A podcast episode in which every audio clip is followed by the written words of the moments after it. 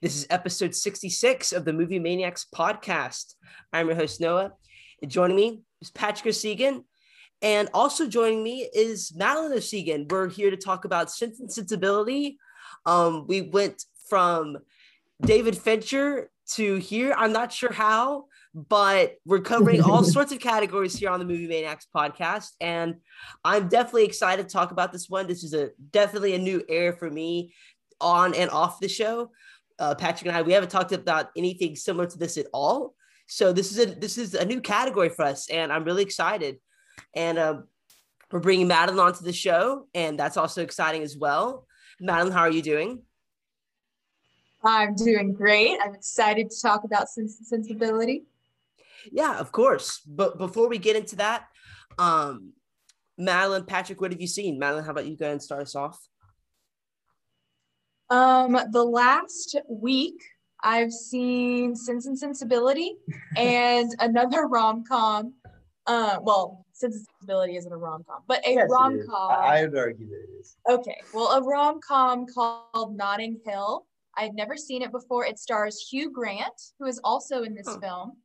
And it also stars Julia Roberts. Mm-hmm. And it was a little disappointing, not gonna lie. Great premise, bad follow through. Yeah. I've not seen that one.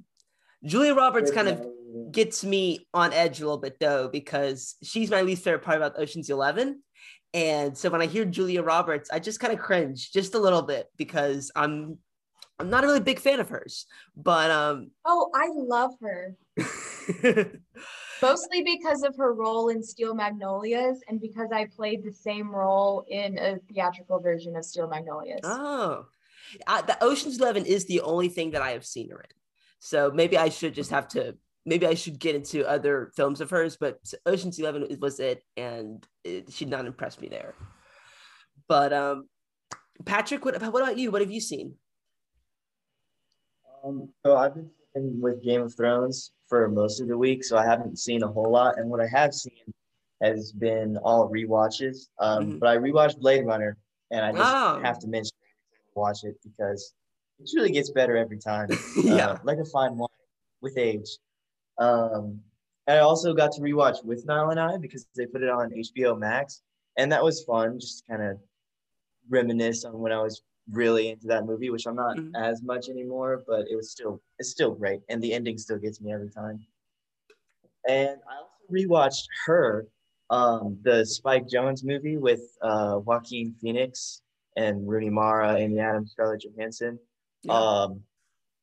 today, and it was a lot better than I remember. Maybe it was just because I was in the right mood for it, but I enjoyed it. There were some really great, heart-wrenching scenes. Some of it is a little like self-aware, wishy-washy, I suppose, for lack of better terms.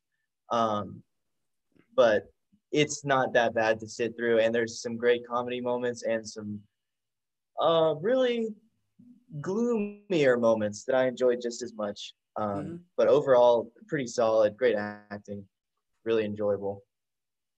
And how about you, Noah? What have you seen recently?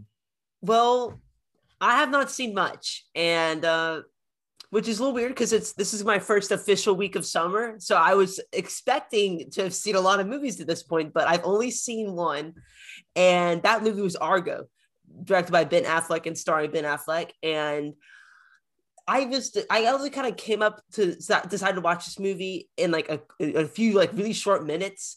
Like I'd considered it a couple of times in the past, and I was just like, you know what? I don't want to get into my Oscar madness again because I was already kind of mad that Argo won and I hadn't even seen it, but, you know, for Best Picture and all that, which is just, you know, listeners of the show will know that I get really mad sometimes about movies win and don't win Oscars, and Argo was kind of one of those where I was just always skeptical about it, but I wasn't even a very big fan of The Town, which was Ben Affleck's other movie that I had seen, with the exception of like Gone Baby Gone, but I haven't seen that movie. I did see The Town, and The Town was just pretty good. I didn't love it. Argo was actually, I think, better than The Town, but also very stereotypical in many moments. I was not surprised at all by the end of the movie that this movie won the Oscar for Best Picture. It takes a historical topic, kind of very big, controversial, not very touched on a whole lot with films, but it took that and then gave us like some cutbacks to like from bird's eye views and all of that, and just very heart-wrenching music. It had pictures of the people in real life in the credits. So I by the end, I was just like, oh yeah, no wonder this movie won Best Picture. But it's got its merits. The opening scene of this movie is astounding. I think it's really good, fits in with the times, I think, very well. Better than I think most movies do. It is a very political film, and that's not always my cup of tea, but I really felt like this scene struck a really good political note, and it was very powerful. And I was thinking, you know what, this could be an incredible movie that keeps up this quality. And it just kind of dragged a lot in the middle. I think the movie has some pacing problems that I can't specifically identify, but it just dragged for me in certain moments. And there were some really just emotionally heart-wrenching moments that didn't work for me but were clearly meant to, and that was a problem for me. I couldn't connect with those moments, and the movie kind of got a little worse because of it, but it's got a lot of good stuff in it. Great actors, Ben Affleck, John Goodman, Bryan Cranston, they're all here, and they're doing good together. Bryan Cranston is not being just awesome like I normally would expect him to, but he's doing his job. John Goodman's always great. The directing by Ben Affleck is very good, I think. I think he's a very talented director. So I would say that he did a good job directing this movie, even though I do feel like it is a little lackluster at some points as far as pacing goes.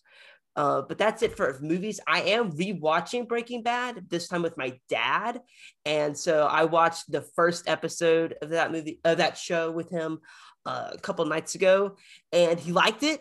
So, and I told him it just keeps like getting better and better. So I'm really excited to see where this continues to go, because I love the first season, but for me, season 4 and 5, that's where it's at for me. So I'm really excited where we get to those awesome, iconic Breaking Bad moments. What my dad's reaction is going to be. It's more like right. So I'm really excited to see those moments and how my dad's going to react to them. But that's it. So there you go. That's what I've seen recently. That's what we've all seen. And let's go ahead and get into Sense and Sensibility. So Madeline, this is, I think, certainly one of your favorite films, I guess, is a little spoiler. This is the movie that you picked. This is the one you wanted to talk about. Go ahead, give us a little preview why this movie was something that you wanted to talk about so much. I think the main reason I chose this one is because it's in my top 3 Jane Austen films, and I've seen at least one film for each of her novels. But Sense and Sensibility is the first novel that she ever wrote and published. So I was just like, let's start at the very beginning. Yeah. And Sense and Sensibility, I've seen 2 versions of, and this is my favorite, this 1995 version. And Patrick likes it. He likes the directing. He likes the acting. So I just thought it would be a really good one to kind of introduce you to Jane Austen with. Yeah. And it gives you a lot of things to talk about. It gives us music, it gives us acting, it gives us strong characters, plot twists, beautiful scenery, and some A-list actors. Yeah. The cast is really stacked here, and I was surprised when I pulled up the credits, but yeah, we're definitely going to talk about them. And so, Patrick, what is your experience with this movie? Madeline teased it a little bit, but it seems that you had a little spoiler to the end of our episode, but it looks like you're already you have a good relationship with this movie so far. Yeah, I really love the script of this movie. It cracks me up, and the performances obviously go a long way in that direction as well. Makes me laugh, and the ending always gets me as well. You know, even if I'm not... No, that's not true. I really am going along with everything that goes on in this movie and enjoying it the whole time, pretty much. So, spoiler alert on my recommend or not. I'm going to enjoy reviewing this. I think a huge part of it too is the writing, the way that they have taken the novel, adapted it for the screen, cut out the unnecessary parts, and then really placed some hilarious lines throughout the whole film. I heard Patrick laughing out loud several times while he was watching it. And it really just is a funny movie, like with great characters, strong performances, and the writing is just unparalleled. I wouldn't say unparalleled, but it's very good. I'm just saying, every time I heard a line from this movie, I was like, oh, wait, that's a classic. No, that's a classic. Just everything they were saying was so snarky and snippy. Yeah, but I mean, unparalleled, that's like a league of its own. Like, nothing even comes close. Like, the parallel, like, come on. I think, at least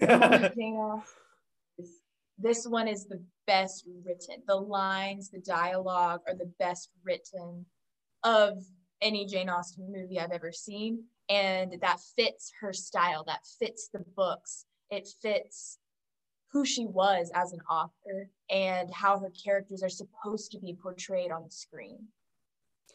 Yeah, I agree. And by the way, for our audience, in case we didn't make this clear, Madeline and I are siblings. She's my sister, so if I'm giving her a hard time, that's why. Please, please, I can't help it. It's just programmed into me. Yeah, well, for me going into this, I haven't had a lot of experience with this genre, which I would kind of put this right. I've only had a little bit of experience. I would kind of say Little Women, the 2019 film, has kind of been the most experience I've had with this style of film. And I liked Little Women, not as much as I think everyone else did, but I did enjoy it. I enjoyed the performances. I enjoyed the directing. And so I hadn't had a lot of experience with this genre, with the exception of that. But I was ready. I was kind of, I don't know if I was excited, but I was like, it's about time. You know, I need to see what this is all about, because I know Madeline's love for Jane Austen books, Jane Austen movie adaptations. And so I was like, well, I need to get to this at some point.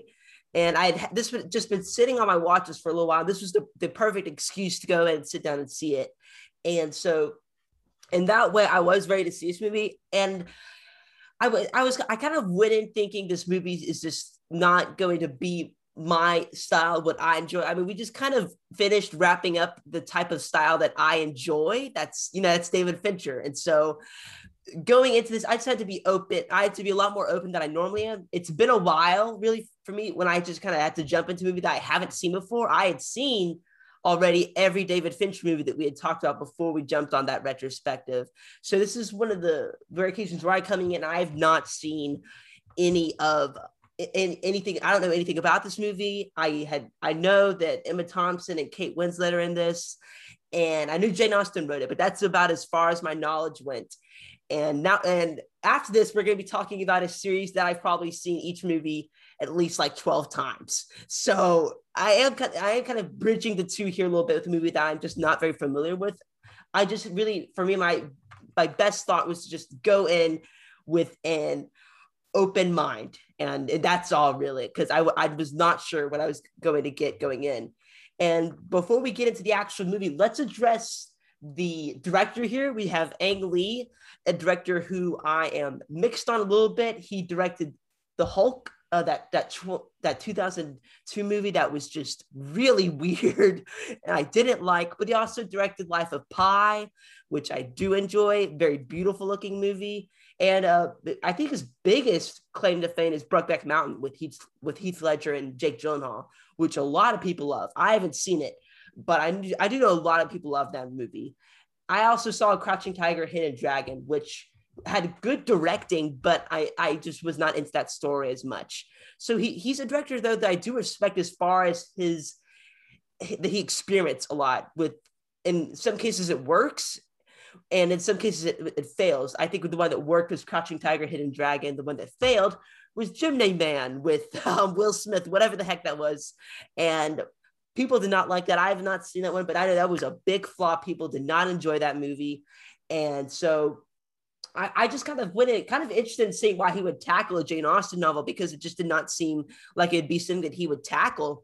And I really was interested in seeing what he would bring to the table. We've also got a stacked cast: Emma Thompson, Alan Rickman, Kate Winslet, Hugh Grant. Four actors who, Emma Thompson, I'm not very familiar with. Alan Rickman, I just saw in Die Hard. Kate Winslet, I just saw this year in Carnage, which I loved her, and I thought she was really good in that movie.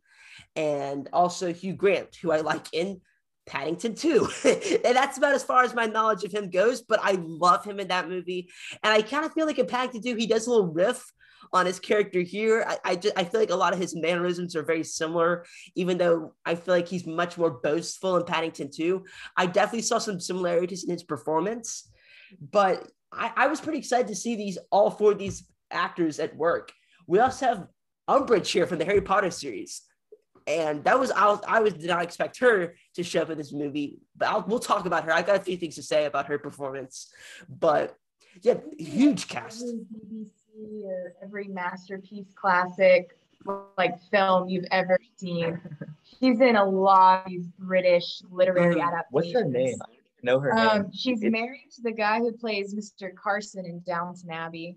She's in every Jane Austen movie without fail. Always a minor character, like just major enough to notice, but otherwise she's a good actress. Her name is Imelda Staunton. Yeah. That's why. And married to Jim Carter, who plays Mr. Carson in Downton Abbey. She's in almost every BBC thing I've ever seen. Quite a lot. Do you guys have any thoughts on this cast? Kate Winslet, Alan Rickman, Emma Thompson, Hugh Grant? I think the cast kind of drives the film here. I mean, other than the writing. I mean, like you said, Ang Lee's direction is kind of a mixed bag. For me, this one is a little bit of an outlier in a good way for his filmography. And I think it's because the material is good and the cast he has is great. Probably better than any other cast in, maybe besides Brokeback Mountain that you listed. So I think, yeah, I'm a fan of the cast. The cast is star-studded, but what I love most about the cast is that I saw this movie as a young child, and it was the first movie with Emma Thompson I'd ever seen. It was the first movie with any of these actors that I'd ever seen. So I know them as these characters. This was the first movie that I saw these people in. And so whenever I'm watching something else, I'm like, oh, that's, you know, Miss Dashwood from Sense and Sensibility, not, oh, that's Emma Thompson. Yeah, I think my first Emma Thompson movie was like Men in Black 3. I'm sure she killed it. But yeah, let's go ahead and get into the movie. We start off, and it's kind of a lot like what I was expecting, and it is very dramatic, which was what I was.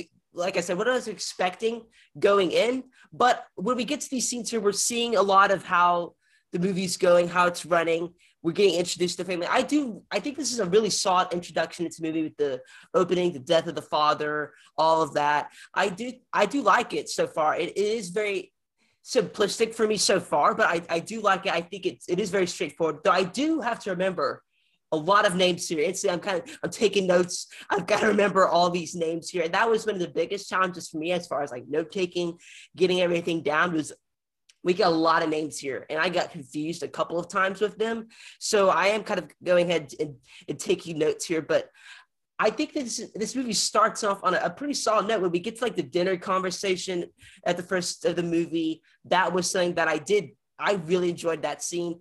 I think it is the dramatic thing that I was expecting, very similar to something like Little Women, but I was enjoying it. And I think it worked as a really solid scene. And I'm already, enjoying the performances and things like that. And especially Emma Thompson's definitely the one who stuck out to me the most on this, as this movie's going on, because we don't get a lot of Kate Winslet in the beginning, I feel. We're really focusing the most on Emma Thompson, because I do think she's the main character of the movie.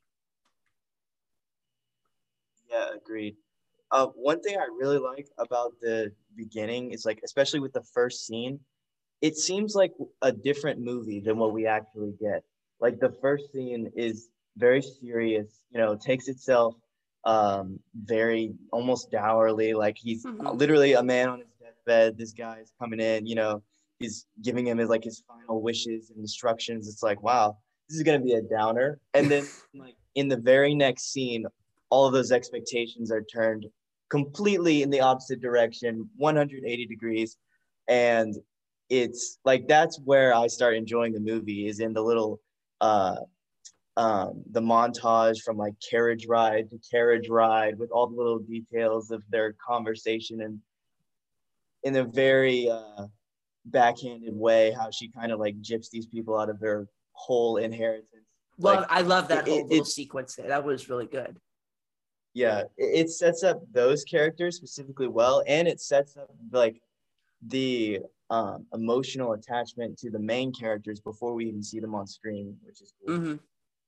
Yeah, I do love that we don't start off with the family. That was something that I felt that was very different about the opening of this movie. Normally, we would like get this through a letter or something like that. Oh, you didn't get a whole lot of inheritance. You're gonna get kicked out of your home, basically. And I think that the fact that we start out with this couple here, who I just kind of referred to as the douche couple. Like, that was basically how I referred to them in all my notes. I just thought these guys were awful, particularly the wife. She definitely brought it up. Oh, her name is Fanny, by the way, for the record, which is a great name for such an ugly character. Absolutely. I thought this was just an awful person. I couldn't stand her in any scene she was in, but I did love the performance that was given here. I think it was like Harriet Walter or something like that. Yeah, Harriet Walter. She does a really she's chewing on the scenery, I think, every time. She's so evil. I thought she was going to grow a mustache like halfway through the movie. Like, she is just going to sprout at some point. I don't know when, but she was really hamming up the scenery. I do love this whole opening sequence with the that we're not meeting the family first, and we're meeting, as I referred here, the douche couple. And I really did like I am seeing some of the comedy. I didn't think it's as strong as I think most of it would be, as quite as what I was expecting. Even though there were definitely some chuckles for me. But anytime we've got Fanny here, I really just love it every scene. But what did you think about this whole introduction here, Madeline? I really, really love the way that Jane Austen and obviously Emma Thompson and Ang Lee set up this whole story to be told, because you are focusing in that first scene with the deathbed. You're focusing on the men. You're focusing on those characters because they're the ones who kind of determine where the money goes. They're the ones who get to inherit. And we learn in the opening lines that the women can't inherit. And that is why they are going to get married. That's why they're moved to a cottage. It sets up the rest of the movie to basically follow through on the expectations of women in the early 1800s.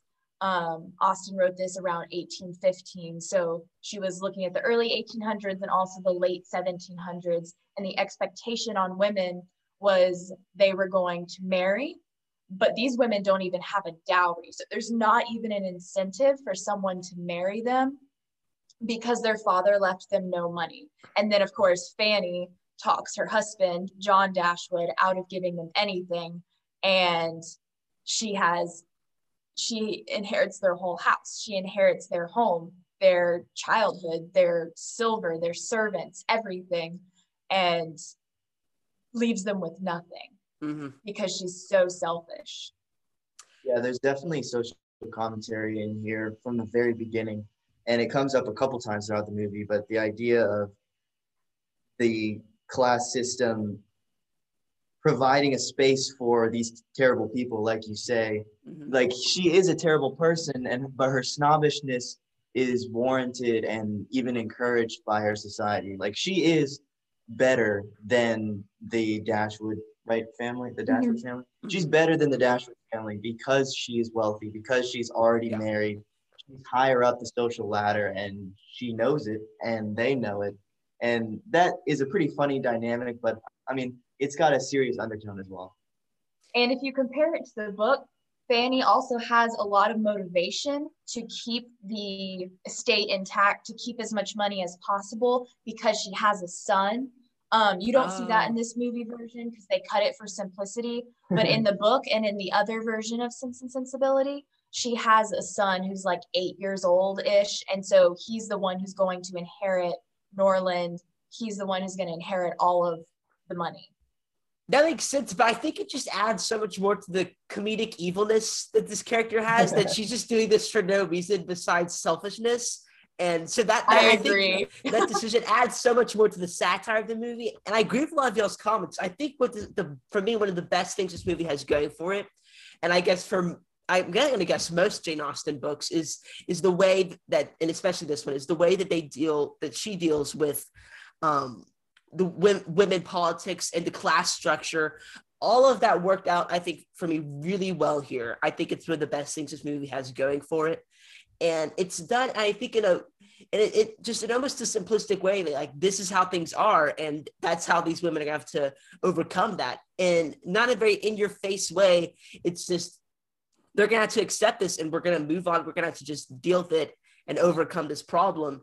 And that, for me, is just so much more subtle than a lot of the other movies that would deal with something like this.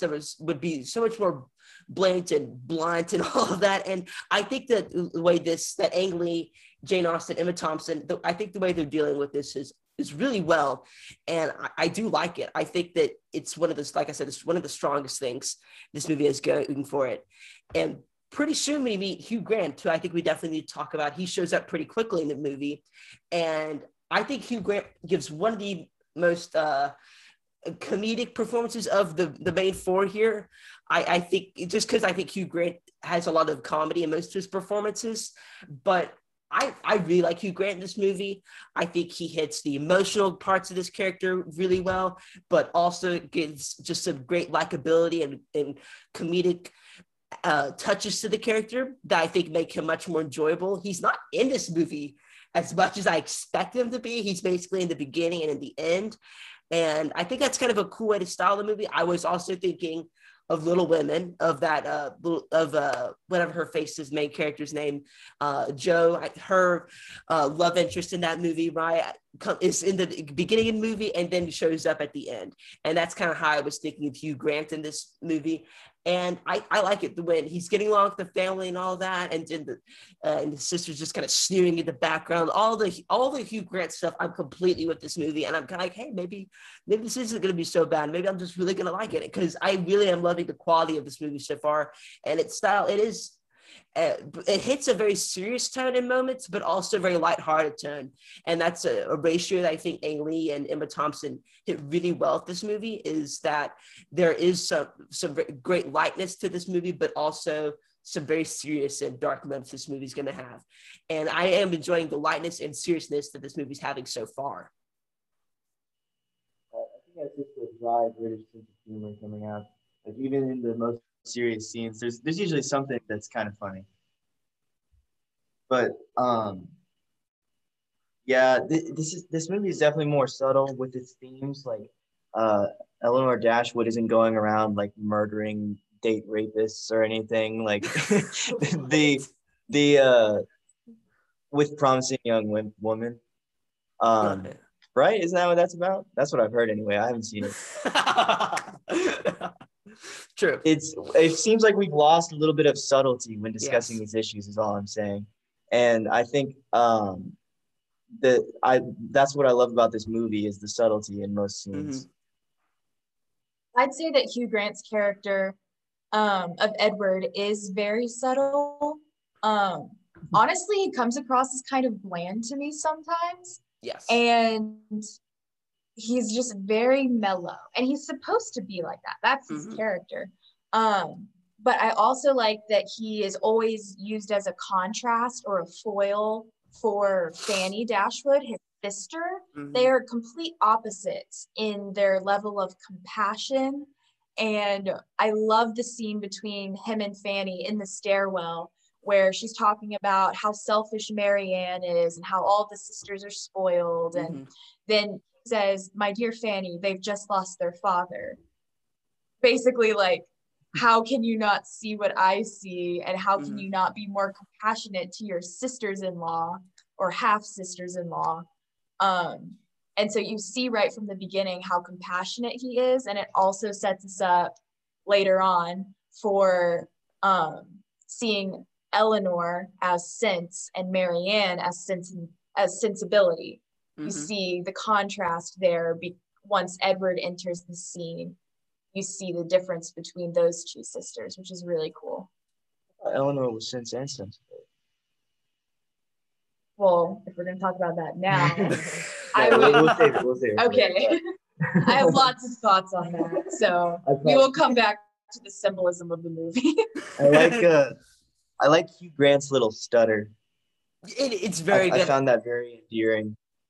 This is also the part where Eleanor is crying and he hands her the handkerchief, mm-hmm. and it has his initials on it. And every time I see that part, I'm like, don't do it. Don't give her the stinking handkerchief. Because obviously that comes up later with his Lucy Steele, his 5-year-long betrothed. And she has the same stitched with his initials handkerchief that he gives Eleanor. And it makes me so mad at him. And I know it's not really his fault, but it's also kind of his fault for getting engaged so young when he wasn't mature enough. Mm-hmm. Anyway, I get really riled up over that. And it's just a handkerchief. But like in Jane Austen world, that's a big deal, you know? It has mm-hmm. his initials on it, wants her to keep it. It's, you know, right, communicating some level of interest, honestly. I think Sense and Sensibility is what you need to appreciate this movie at the deepest level. Sensibility may be one of the qualities that I lack, and we'll get to that, but we'll see. For me, one of the things here is what you pointed out, Madeline, that I think what you said, Hugh Grant, it's sort of his fault and it's sort of not. And that's one of the things I think can be applied to every character in this movie.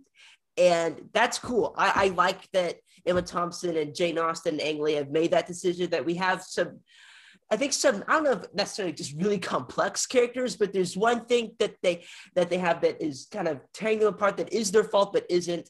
And that I think is a good detail to have in each character here. And, you know, I really want to talk about Kate Winslet in this movie, just right now, off the bat, because I think Kate Winslet's very talented. I haven't seen her in anything but Carnage, but she's really good in that movie. Everyone in that movie was. And I think she is good in this movie, but I hate her character. I absolutely hate Marianne. And it's the first thing I have on this movie is that I just cannot go with this character. This character, I hate characters like this in movies. Anytime a character like this pops up that is just so love struck by this, when Willie Garfield or whatever his name is comes up, I just think that for me, when Hugh Grant shows up, it's a true testament to each of these characters, how they react to Hugh Grant's mannerisms here, because that's a big one. I think that we see the moment where Hugh Grant is reading in front of Kate Winslet, and she's just scolding him, like, you have passion when you're reading. And that was just a moment where I was like, okay, I'm going to have problems with this character, because for me, she's just very, like, snobbish and pretentious. And she's kind of the representation of what I was afraid about this movie going in, even though I do think she does a good job. But when she is, like, so for me, when she's later, she's got her broken heart and all of that. Like, for me, that was just... For me, a spoiler for my review, that was just kind of some rough stuff to get into, because I just felt she was really just wishy-washy. And I wasn't going along with that whole, even though I think Kate Winslet is doing a good job. And I think this character's moments where I really like her, for me, for the most part, her attitude, and I must say selfishness, quite honestly. And I guess this is the type of person that I am. And I think you could say that in your view, or for a big portion of this movie, it's just the type of person that you are, the way you bounce off to certain characters. For me, I just could not go with Marianne at all. But I think, I don't know if I'm alone in that, because I do think that this movie, a big part of it is just your taste and character. And for me, Marianne was just a big point of contention that I had of this movie, even though I don't think she's just awful. I don't like her characteristics a whole lot. That's so interesting because I've never disliked her character. I've always thought of her as younger than Eleanor, so I don't expect her to be as mature. I've always seen her as the emotional one because she does represent ability and she is looking for more passionate things in her partner. She's looking for more romance, more of that spark. That's kind of what she goes for, is the feeling. Whereas Eleanor is really looking for the passionate reading and the passionate displays of love. But I think that's just who Marianne is. And I think we have more compassion for Marianne because in this film, we're seeing her through Eleanor's eyes. Because like you said, Eleanor is the main character. And because Marianne is her sister, she loves her sister and she's trying to take care of her throughout the movie. And so I think throughout the film, you can develop some compassion for Marianne because you're seeing her through Eleanor's eyes and you're recognizing that these sisters are very different. I would add that Marianne has the biggest arc of the film. Everyone else honestly kind of stays the same throughout, but she comes a long way, I believe. Like it struck me in the final scene or close to the final scene when, what is his name? Edward. Yeah, when Edward comes back to like finally propose, her countenance, like the way she interacts with in the room, the level of awareness she has socially, very different from the beginning of the film, which is why I don't think she's the sensibility. I think personally, I find Eleanor to be sense and sensibility, and I think the message of the film is that they are inseparable on a certain level. I think the reason why Kate Winslet's character, it gets on people's nerves is because she's constantly stepping on toes throughout the film. Like she is ignoring Colonel Brandon. Right, she's ignoring Colonel Brandon. Yeah, Marianne. She's Kate Winslet. She's ignoring Colonel Brandon. You know, she's doing all these things. She's only concerned about herself and her own story with Willoughby, basically. And she doesn't have the sense that comes with sensibility, I feel like. I feel that Eleanor has this, which I'm not even confident about the definition of sensibility, but I take it intuitively as like being more emotionally sensitive. Yes. Which does not. I have the definition pulled up. We're having this battle about the title. I pulled it up. Sensibility, a person's delicate sensitivity that makes them readily offended or shocked. So I think that has a lot to do with someone's emotional reactions to being shocked and wild. And so I do get what you're saying, Patrick. Yeah, and I would say that I think Eleanor has more sensibility by that definition because she's not looking for the passion. She's not looking for the over the top. She's not looking for the dramatic because her sensibility is such that she is affected by even the smallest of things. And she knows that even the smallest of things carry heavy weight. Like her silence for a long portion of this movie is one of the most emotionally affecting things that happen to her character. And it's not because she's like throwing a fit or like crying because, you know, Willoughby left her or whatever. She is having to be silent on something that she would rather not. And that is sensible and it shows her sensitivity. And that's why I think she embodies both attributes. I think Marianne becomes more sensible and sensitive throughout the movie, but I think she starts out pretty lacking in both areas. I would say that at the beginning of the film and at the beginning of the story, in whatever format it's being told, Eleanor reacts to her father's death with a lot of sense. She's very matter of fact. She's the one who's going to find the cottage. She's the one who's going to take care of her mom. It's like her natural go-to instinct. It's her personality, really, is to focus on the logic of the situation. What do we need to do next? And over the course of the film, she develops more of that sensibility, more of that getting in touch with her emotions and realizing that she can react to things and that that's okay to have an emotional response because she has to hold it in. over the course of the movie that Edward's engaged to someone else. Right. And then Kate Winslet's character, Marianne, at the very beginning is very emotional. All she's doing is playing sad songs. She gets very excited when she meets Willoughby. All she wants is like for her sister to be happy and for her to be happy and like find someone romantic. And she develops some depth, like Patrick said, over the course of the movie because she has a character arc. And Willoughby jilting her halfway through the movie is basically the breaking point where she gets physically sick because her emotions are taking over so much and because she was out in the rain all night. And by the end of the movie, she's developed a little bit more maturity, a little bit more awareness of the world.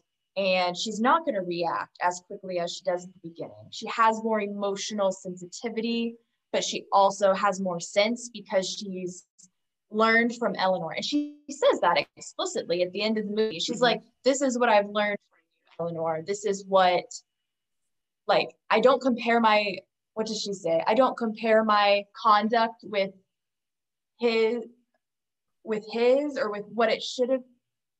I don't know what she says, but she says, I compare my conduct with yours, Eleanor. Right. I compare it with what it should have been, which is your conduct.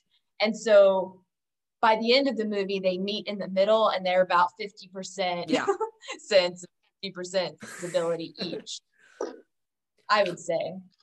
I think Eleanor has sense all the time. And she is, she's kind of the one who I connected with the most out of the two.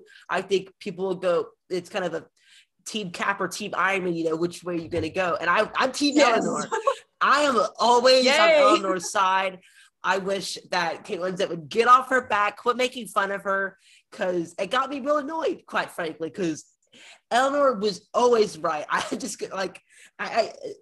think she is. I don't think she makes any massive mistake, even if she could show more emotion in certain instances, probably true.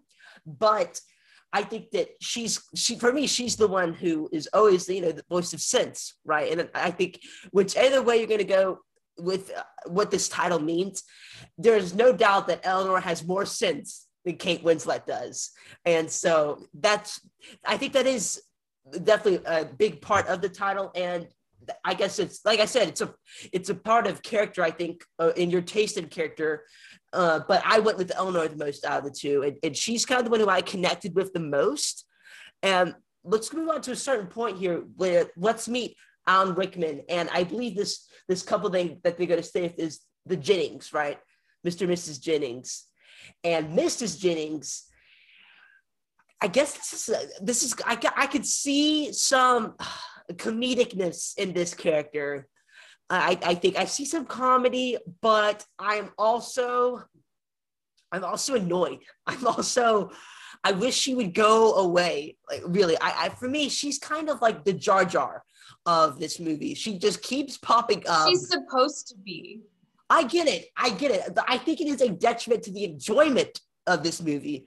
Very similar to Jar Jar was meant for entertainment. She is too, but for me, it is a detriment to this movie because I wish I could enjoy these emotional moments, but she comes in and it's like a bathos, right? I believe that's what they called, where you're going for like this scene of emotion and you cut it off with a joke. And that's kind of what I feel the character of Mrs. Jennings does. I enjoyed her at when she's just like smacking her lips, like every time she's eating, she's just biting into it. There's a lot of comedicness I found in this character. It's just the way she's eating. But for me, it got old at a certain point. I was just kind of tired of it. I wish I could enjoy these emotional moments, but she keeps popping up and she's kind of ruining a big portion of enjoyment I could have had from these emotional moments because she's just hogging up the screen, literally and figuratively. I like both of the Jennings in the sense that they're both too old to care as much about the social conventions as all of the other characters do. And yeah, like it gets on people's nerves and we hear that from the characters. We're sharing in that as the audience. It's not a detriment to my enjoyment of the movie though, because I do find the humor in it. And I know people like this and I find the humor in them as well. And that's just like, I think that's just the way life goes. And this kind of reminds me of what you were saying earlier about the complexity of the characters, which I agree that they're not the most complex characters ever conceived, but I think that their complexity is never more or less than realistic. All of these characters yes. seem like they stepped right out of 21st century life into the, what is this, the 18th, 19th century, and took on the lingo and like ran with it. But this could be set in modern day, I feel like, and yes. a lot of the characters would be pretty much the same, just they would speak differently. So I can appreciate the character without being too turned off by the personality. I also think the comparison to Jar Jar Binks is a little extreme. No, it's not. When she Jennings is a minor character, so she doesn't bother me. I totally agree with Patrick. We all know someone like Mrs. Jennings. See, she's such a realistic character, if a little bit over dramatized for the sake of the screen. But not by much. But not by much. We all know someone who's really nosy and up yes. in our business, especially like as you like go off to college or like become a young adult. Like all people try to do is marry you off, or all people try to do is like ask, you know, if you're seeing anybody. And that's who Miss Jennings is, and she doesn't mean any harm by it. She's just a dumb character. Not dumb. She's just focused on the wrong things in life. Yes. Oh, okay. Y'all are way too hypercritical. If she's painful, it's because Jane Austen wrote her to be that way, and she's supposed to be the annoying older lady who's trying to marry off these girls, and the girls don't want any part with it. And it does mess up the emotional moments. Have you ever had like an emotional moment in your life where like someone swooped in and like asked you an annoying question? You're like, I was trying to have a moment here, you know, or I was trying to think through something or figure out some part of my life. And then you just came in and asked all these annoying questions. Like, I think you feel some of Eleanor and Marianne's pain in this because you get annoyed by the character as much as they are annoyed by it. Well, here's my rebuttal to that. Real quick, I think these characters are like a test for the main two, right? And Marianne is very vocal about her annoyance. She's like, are we ever going to get a moment's peace from these people? Eleanor recognizes that they're being very hospitable by having them on this house. They're really kind people. They have their best interests at heart. And yeah, like she's aware that they're annoying and she feels that too, but she can weigh everything in the balance. And I think that shows some of her good sense. Yeah, what I would say as a rebuttal is even though this character is probably realistic, if it damages my enjoyment of the movie, then for me, that's a problem. Realistic or not, I would rather get her out of here. So I'll just look a little spoiler. I didn't get close to any really like sorrow or emotion in this movie. I just didn't. And a huge part of that, I feel like the moment where she just like really like when the moment where Emma Thompson goes to see Kate Winslet in bed and they're having this moment. And then she just pops up and her face is in the screen. Mr. Jennings is all up in the camera. That's so funny. No, that was the moment. But that was the moment I needed to feel something because I wasn't up until that point. Does she like olives? That's the real question. Oh my gosh. Does Marianne like olives? Oh, it was a real damage to the movie for me. And especially when we get I'm struggling on the name here. I'll just go ahead and say Hugh Grant's fiance, because she's a character that really annoyed me as well. And that I see Lucy Steele. And yes, Lucy Steele. And that was another character who I feel like fits Madeline's little example here that could be realistic, and we've probably met people very similar to Lucy Steele, but I feel like you mesh these two together because I can't take two of them on screen at the same time. And then when we get Umbridge coming in here, too much. Because now when Jennings is gone and Steele is gone, Umbridge is there, and she's annoying too. I can't take three annoying characters. I just can't. And they're here, and they're really damaging, I think, what should be some really mournful, reflective moments, but they're just certainly, I want them to shut up because they're just constantly talking. And I want to sit with this moment without them having to blabber on and on, because I don't get a moment to breathe and feel this emotion. These three characters damage the emotion that I wanted to feel in this movie. I just couldn't feel it because they're coming in here and they won't shut up. I think Hugh Laurie is a bit of a sugar for this pill that you're talking about. I love his character. Hugh Laurie is hilarious with his newspaper scene. Okay. Oh my Lord. Palmer.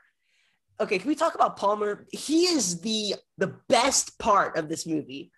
Anytime Palmer is on screen, I love this movie. Palmer is Hugh Laurie. Yeah, yeah, that's what I'm saying. Yeah. Okay. He's great. Okay, I love it. Anytime he's on screen, the newspaper, all of it, just his little lines. It's incredible. It's quips. He brings in the comedy without having to ruin every emotional moment and just blabber on. He's the type of comedy that I enjoyed the most this movie. I loved it anytime he was on screen. From Blackadder? Oh my God, not particularly. No, but I'm not surprised. I think it was like, yeah, I think it was like season 3.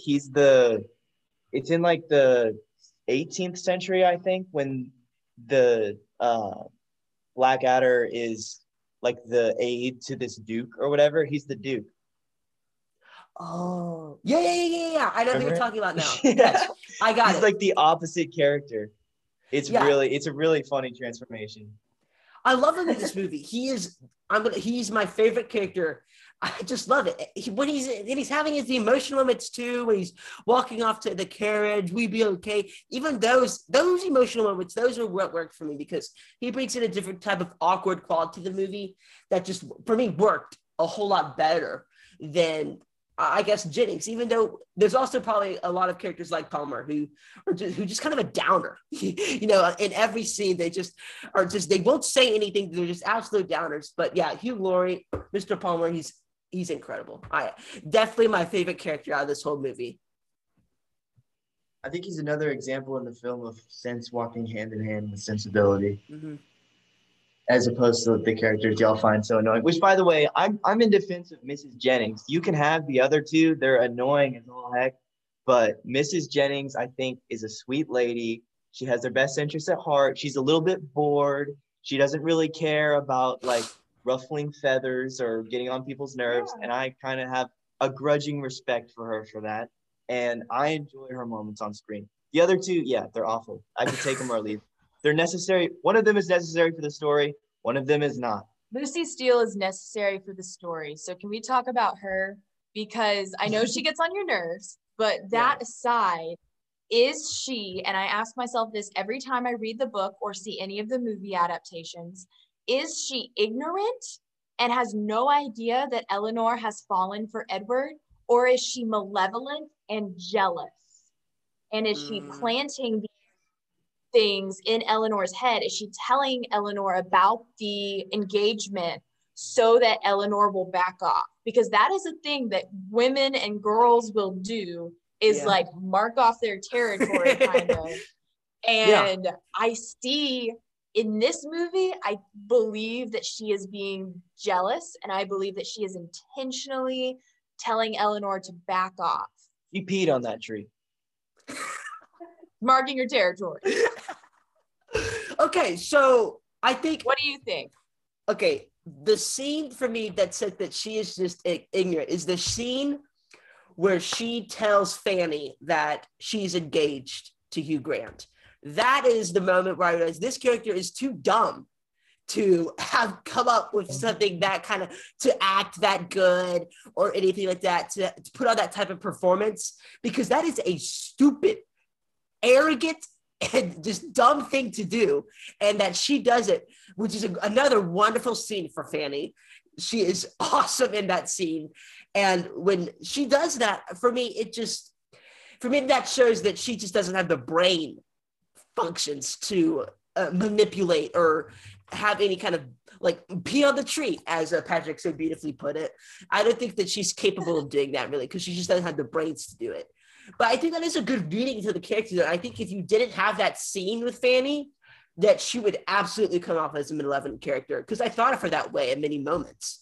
But when she tells Fanny that she's engaged to Hugh Grant, that cut it for me, because I don't think that if she was smart and was trying to put on some sort of show here and pee on the tree, then she would not have done that, because that's just a dumb thing to do.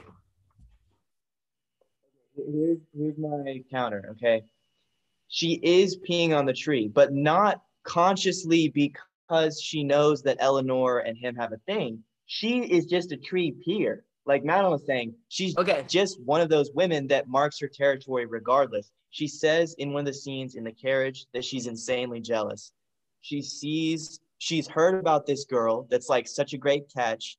She goes to her, she seeks her out, and intentionally she tells her that this guy is taken, he's mine. I'm letting you in on this as a friend. She strikes up a friendship with her. There's malevolence there, even though she's not, like you said, smart enough to be aware of the full implications of what she's doing and saying. She still is subconsciously marking her territory, like Madeline's saying. So I'm going to ride the middle ground between your two perspectives. You know what, I'll go with you. I'm switching over. I'm Team Patrick, because I think that's a good take. I completely agree. Well, Madeline was in the middle too, because she was posing the question. So we've all met in the middle. Like Malcolm. That's why every time I watch a movie or read the book, I think about that question, because some things seem to indicate that she is jealous and marking her territory, and then others are like, she's just dumb. She has no idea Eleanor likes Edward. Yeah, and I think I think so. Yeah, I agree. I think that she's just dumb, but being a malevolent in an ignorant way. So I agree. I think the character is definitely annoying, but that is a good reading into it, I think. Because she is annoying, but I think this is a good type of annoying, though. I think there is something very intentional about that, and she's meant to get on your nerves. So I do go with it in that sense. Let's talk about Alan Rickman, who we haven't talked about yet, but he's like second build here in the cast. And I like Alan Rickman. I just saw him in Die Hard. I love him in the Harry Potter films, obviously.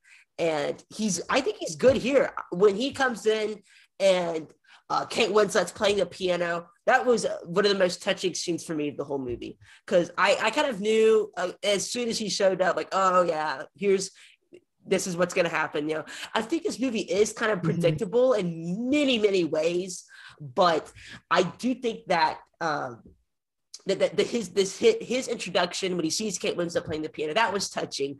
I really liked that. He also drops out of the movie for a little while, comes back, and I think he's good in just about every scene he's in. There was one moment where he was like really depressed and it wasn't quite playing for me as much, but when he is with Kate Winslet and they're having a good time, and then most of the part when he's in just kind of, when he's really down and depressed, all of that worked for me. And I think that his introduction is definitely the highlight scene for him.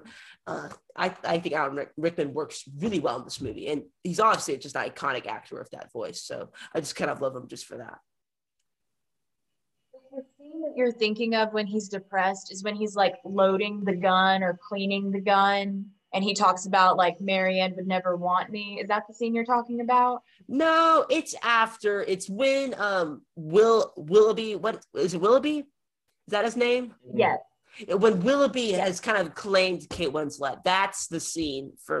There's a scene afterwards. I can't pinpoint it at this moment, but that was for me. That was one of the scenes that. There was a scene in there that I just didn't hit with me in the right way. I think it's honestly, I think the one moment that Alan Rickman's voice just kind of took me out of the scene. It was just so muffled. It was kind of like this. And I just couldn't, his dialogue was hard to make out. I was reading the subtitles and it was kind of a weird scene for me. It just did not play right. Is that when he comes in and talks to Eleanor for a moment? And then he's like, I wish your sister all the happiness in the world, and Willoughby that he would endeavor to deserve her. Yes. That's it. Okay.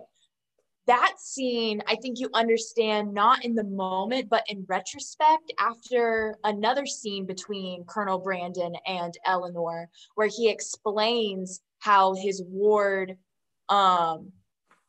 is pregnant because of Willoughby. And you understand that in the moment where Colonel Brandon comes across as really depressed and is wishing his, you know, his true love happiness with another man, is because he knows who Willoughby truly is in that moment.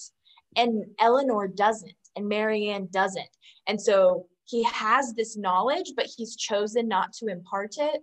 And he's choosing to give Willoughby a second chance. But once Willoughby blows his second chance, Colonel Brandon comes back and tells Eleanor, yeah, he tells how it is. His sister, yeah, that he's actually a terrible person. Right. And, he loved you. Yeah, he really did love you, but he's actually a terrible person. And I hope that that makes it easier in time. Mm-hmm. So even though that is kind of a depressing scene, I think you understand it later when you understand the whole history of Colonel Brandon, because they give a lot of background. You know, his ward's mother used to be his love, but then she was given to his brother, and then there was all this drama in the past, which adds up to him being in his late 30s, early 40s, and he's in love with this much younger character. And so yeah, that was something I had to get ready for, because once I realized Alan Rickman's gonna have a thing with Kate Winslet, I had to like kind of reset my mind a little bit. Okay, we're in a different century. Things worked a little differently back then. This wouldn't be that controversial. But yeah, for me, I get what you're saying. And that is really, I think, very poetic and some good irony. But for me, the problem is just like Rickman was really just muffled with his lines. And so for me, the delivery just wasn't as great. And like, just it wasn't what I needed to be. But I think the whole irony and the way it all comes full circle and all that for me does work. And I do like when we get that realization, even though I saw that was another thing. I just kind of saw that coming. I'm like, I know Alan Rickman's going to somehow end up with Kate Winslet, but and this guy Willoughby coming in, I know that he's just too perfect. So he's going to end up being some sort of awful, arrogant guy. And I was right. You know, I didn't know how it was going to be, what the exact circumstances would be, but I saw it coming. And that was kind of when we have all these Kate Winslet and Willoughby, they're so happy.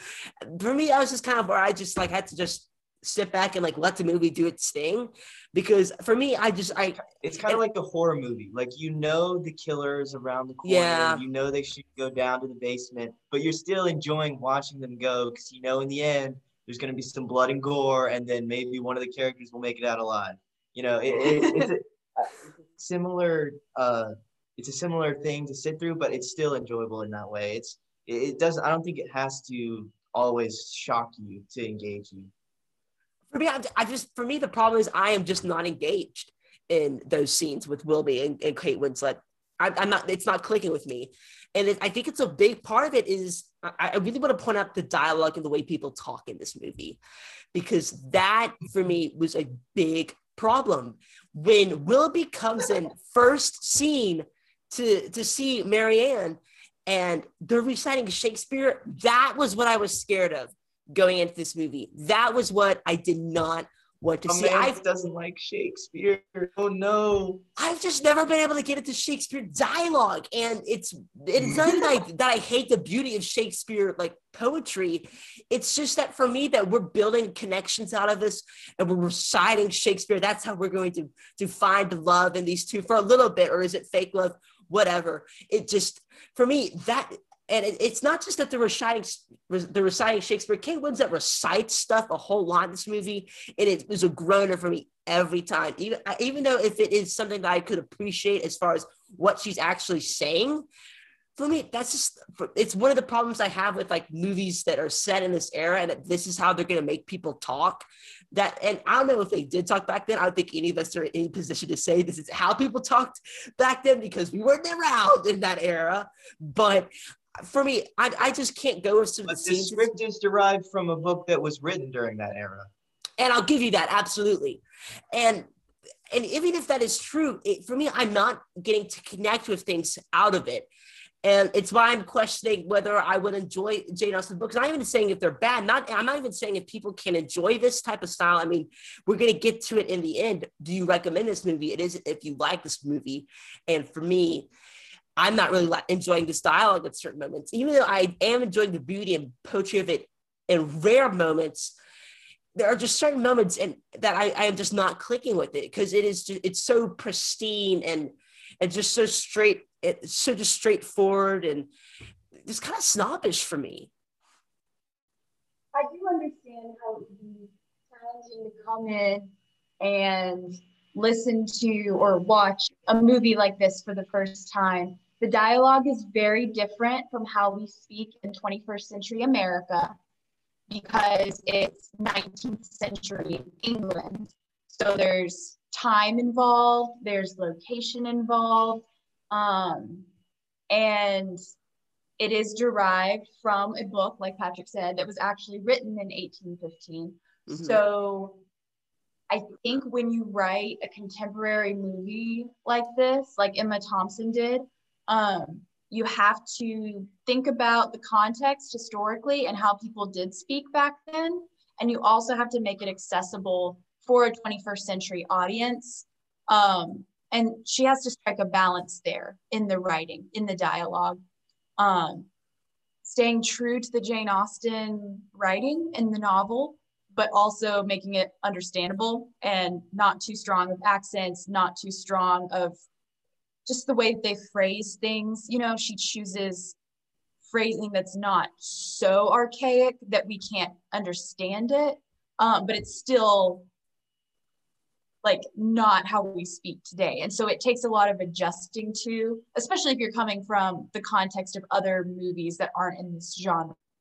But if you've watched this genre a lot, like I have, or from a young age, like I have, I think it's easier to understand everything that they're saying. But the first time that you watch a Jane Austen movie, I can totally understand being thrown off by the dialogue, being confused by what the characters are saying, or just being annoyed that they're speaking like that.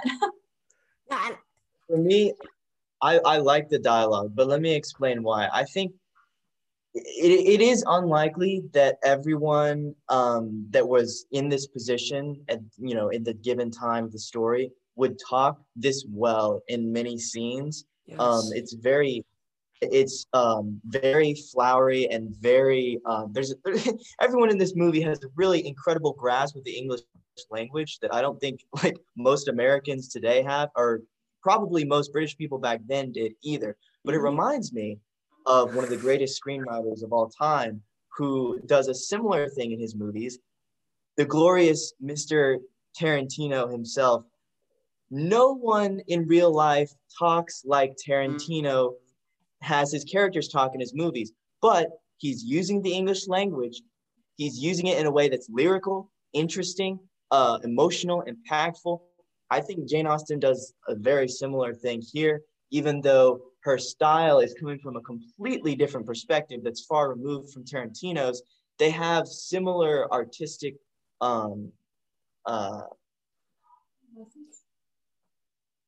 they take similar pleasure in the language.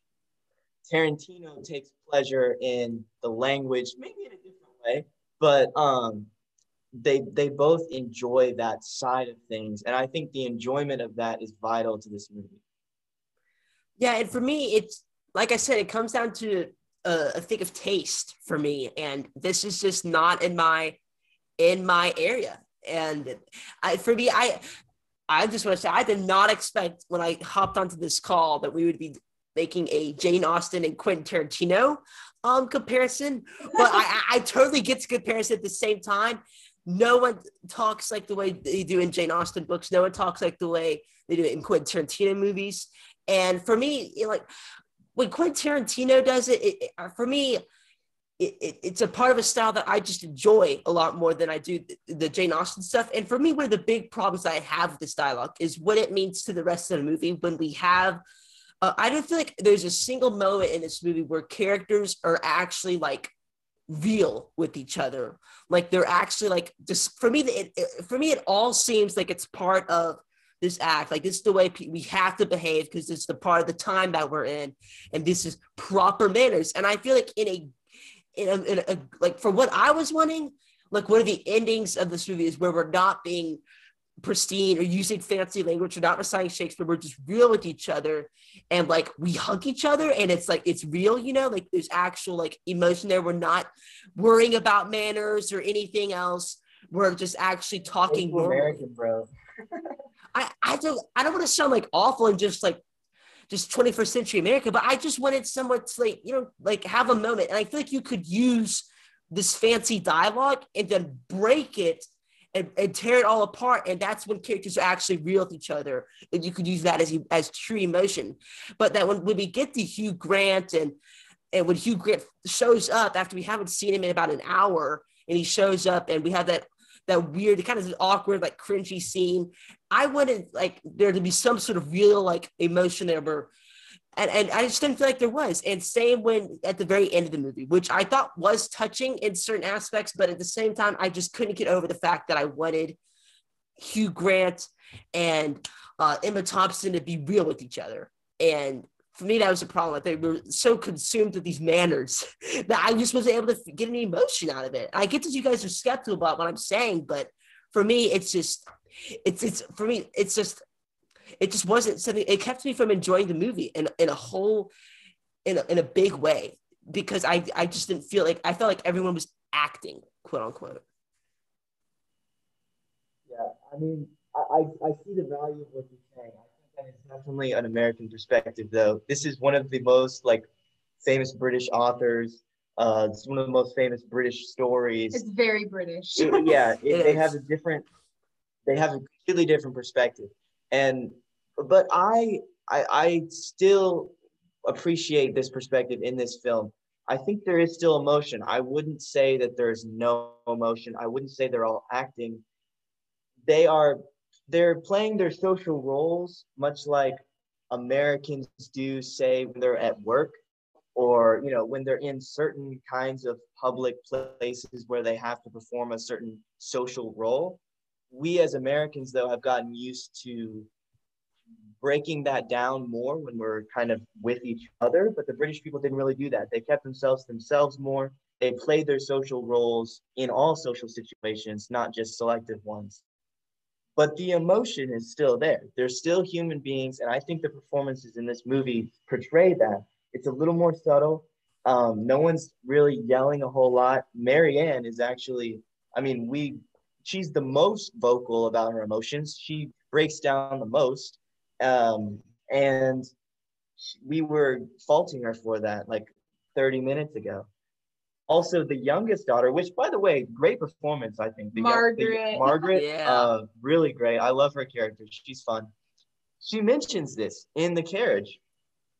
She says that she likes the Jennings because they say what's on their mind. They talk about things.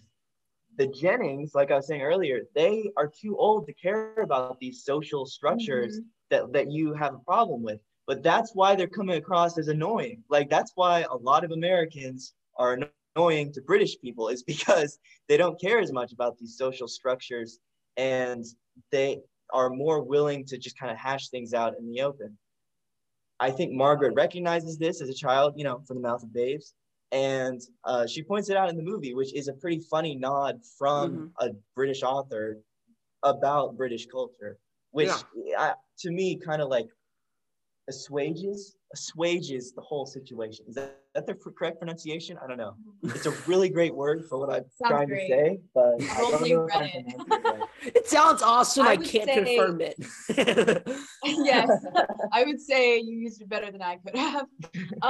About how we always look forward to this scene because Edward, we think he's engaged, and then we find out he's not, at the same time that Eleanor finds out that he's not. And when that happens, all social rules like go down the toilet, and she breaks down sobbing in front of him, which is also not pretty sobs, which I like. It's not pretty sobs. It is gross. I've been holding on to this emotion for a year, like heavy sobbing, weeping for everything she thought she couldn't have that she can now have. And she realizes why he's come, and she realizes that Lucy's not going to get in the way of it after all she had to endure from Lucy's fake friendship. And there's so much relief in this scene. It's like a release. When she starts crying, it's like there's a balloon and then pop, all of this like water floods out. Yeah. And it's her crying, but it's also the emotional tension of the movie that's been building, just releasing. And you're like, everything is going to be okay. And we laugh so hard at her crying, not because it's not well done, but because it is so dramatic. And if you've ever seen a girl or even a guy in a very, very heavy emotional situation, that is how people actually cry.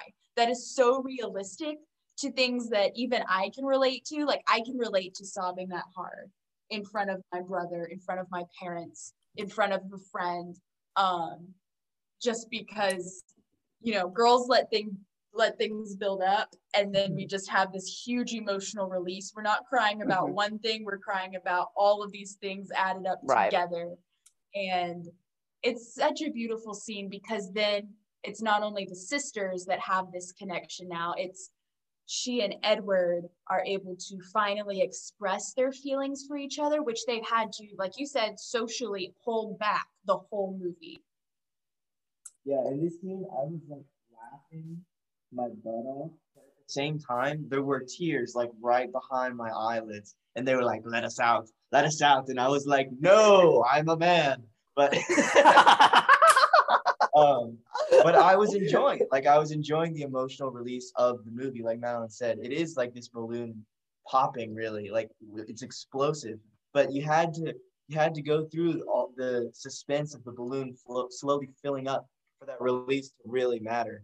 And I think the movie does it pretty well. Also, I just want to reiterate, Emma Thompson is like one of the greatest actors of all time, in my opinion. Acting is so subtle throughout the whole film. Yeah. And then she just breaks down crying, and you're like, wow, she's an incredible actress. Like, the subtle facial expressions, the nods, the social awareness she has. And then at the very end, she just breaks down, and it is so perfect for her character. The whole thing is a masterclass from Thompson. I think she kills it here. You're right. The ending for me is one of my favorite scenes in the movie. It works really well. It's the closest I got to emotional, even though I didn't get there, just because I've had such a strange relationship with this movie so far, enjoying bits and pieces of it. But I wanted to connect with this a whole lot more than I ended up connecting with. But yeah, Emma Thompson, we a lot of the times in movies we get these just beautiful cries, and they're not realistic, and Emma Thompson gives a realistic cry, and it is ugly, but it's very well acted. I mean, you would actually think that someone had told her something. Yeah, it just the little the shuddering that she had, that was really well done. It's definitely just the best part of the best moment of her performance for me. It killed it. Really good scene. Hugh Grant's doing a great job as well. I think it is a very good scene. And I think it works. I think this is one of the scenes that truly does work as far as emotion goes, even though I had been lacking at some of that and some of the stuff that I really had wanted. I know you guys disagree with me, but pre that scene, I had been lacking a lot of the emotion that I really did need to really have this and pay off a whole lot. But from an acting, directing, and writing, and just all that combined, this scene is, I think, a really well done scene. Yeah, that's pretty much the movie. There's the wedding scene, and then throw the coins. Also. Yeah, I saw that coming. That symbolizes that Colonel Brandon doesn't care about the money, which is contrasting with how Willoughby gave Marianne up for an heiress, for money. And then Colonel Brandon's character is saying in the end, like, money doesn't matter, true love matters. And so I'm throwing these coins. And then, of course, you see Fanny and her husband reaching for the coins, even though they already have like all of the Dashwood's money. That was great. That and was I'm great. Just like, you're still selfish. You grew in no ways over the course of this. Yeah, and we see Willoughby in the background. And I was like, get off here. No one cares about you. Go away. No. I was sad. I was sad to see Willoughby. I think the actor did a good job of portraying the regret that he feels. But yeah, it is kind of like, this is their day. Like, why are you here? But by the way, Patrick Doyle did the soundtrack to this film. Incredible. He's a really great composer, and it's not super noticeable until this wedding scene where everything just kind of comes to an emotional head. But I think just like the rest of the movie, it is subtly entwined throughout, and it's pretty great stuff. I heartily enjoyed that as well. The score kind of washed over me, I'll be honest. For me, it felt like just about any emotional, like trying the tug the heartstrings type of score for me.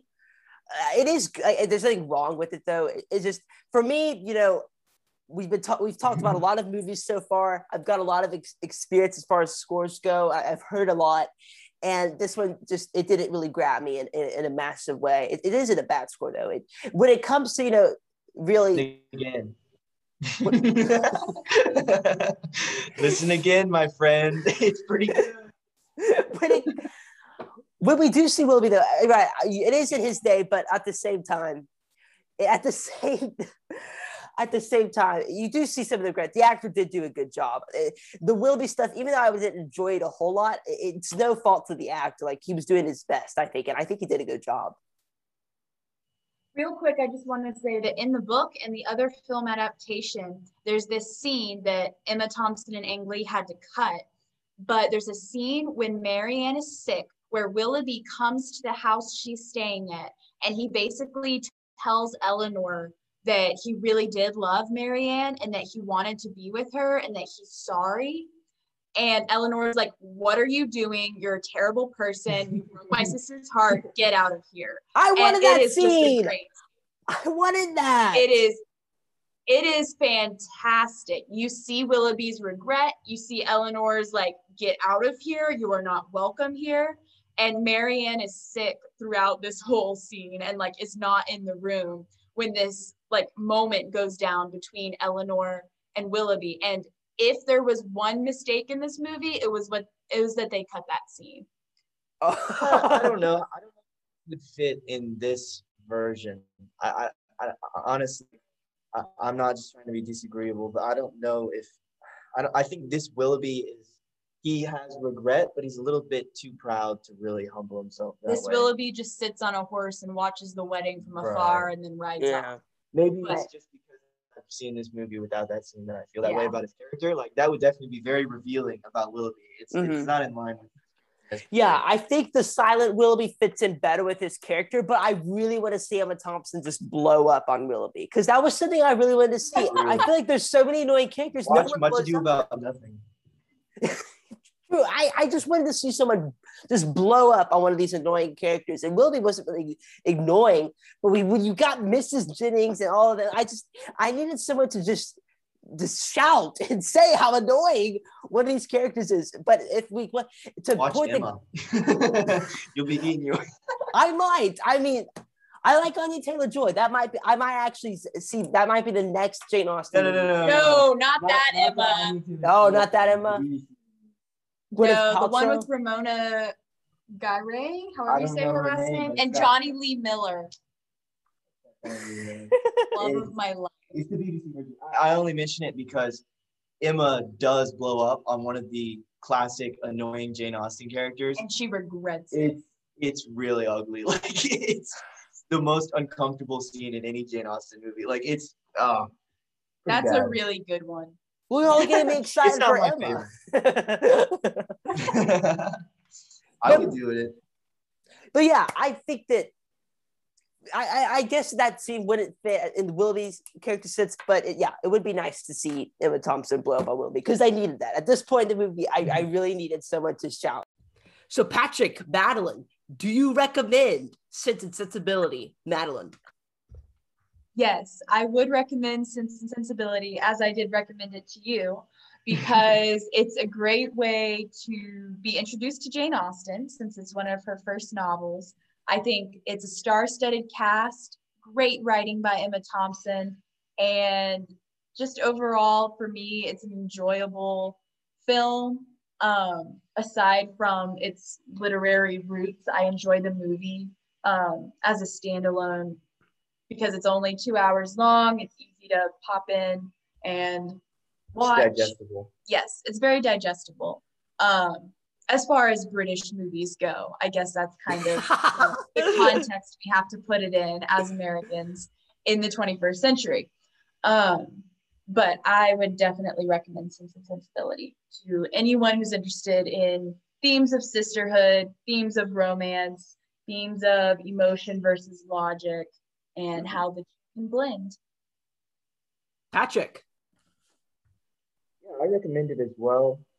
It's my favorite Jane Austen adaptation, and Jane Austen is pretty lauded as far as authors go. So if you want to get a taste of that and see what she's like, I think this is the best place to start for anyone who's interested. And it's held up by great performances. The writing is pretty tight. The runtime is pretty easy.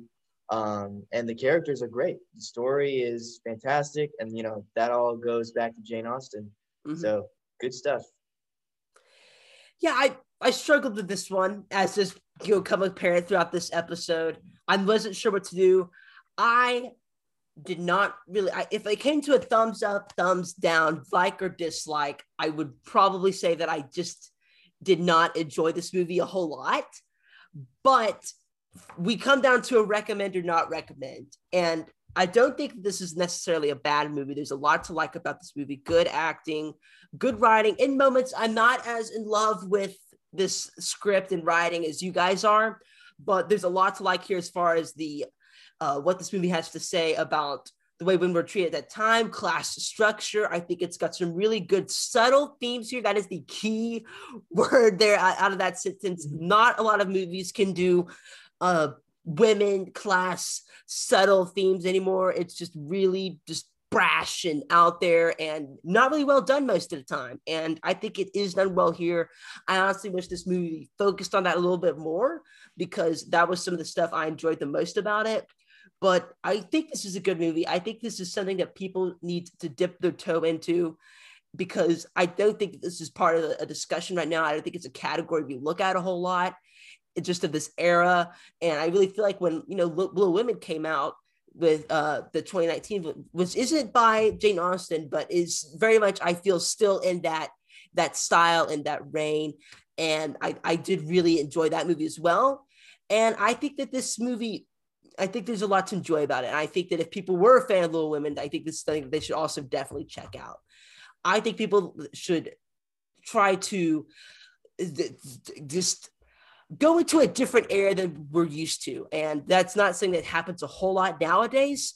And so I'm going to use this as a recommendation to go check out Sense and Sensibility, try something new, something you might not be very familiar with, because I think that's something that people need to do a whole lot more in our culture. So there you go. I think you should go see Sense and Sensibility. Even though I didn't enjoy it personally, I do think that this is something that people can enjoy.